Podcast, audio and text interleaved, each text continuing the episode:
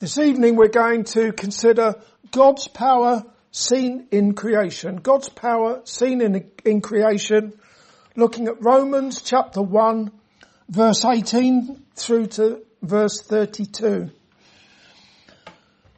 The last two verses of the passage that we looked at last week are, I think, pivotal to understanding how any of us natural born sinners can ever be acceptable to a holy and sin hating God.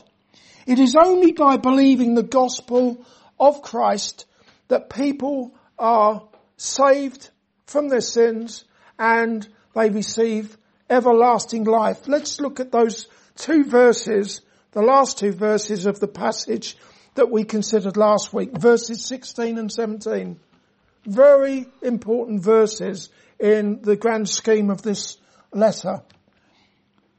For I am not ashamed of the gospel of Christ, for it is the power of God unto salvation to everyone that believeth, to the Jew first, and also to the Greek.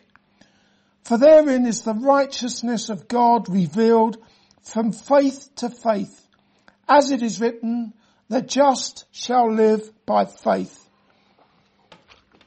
All who believe live everlastingly in the righteousness of God, having abandoned all merits of their own. As the hymn writer said, not the labours of my hands can fulfill thy law's demands. Could my zeal no respite know? Could my tears forever flow? All for sin could not atone. Thou must save and thou alone. From chapter 1 verse 18, we're starting today at chapter 118. From that verse all the way through to the end of chapter 11, Paul expounded the truth that the gospel of Christ is the power of God unto salvation to everyone that believeth.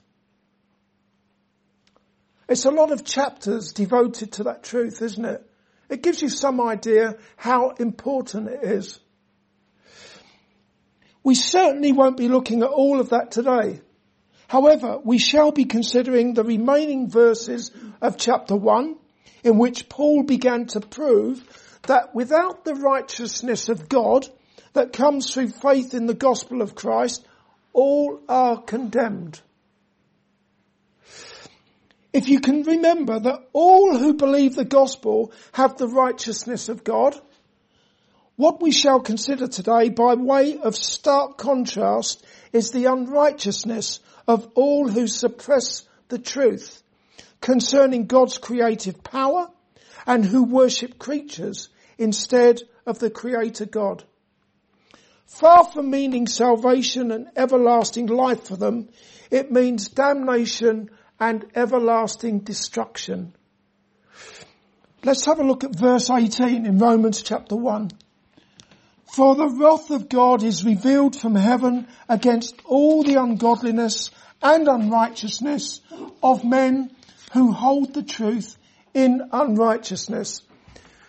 If you underlined and highlighted righteousness in verse 17, the righteousness of God that is revealed in the gospel, that's what we all need, that righteousness.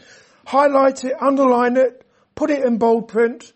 What we're now looking at in bold print, highlight, underlined, all the rest of it is the unrighteousness. Obviously that is something that is not good at all.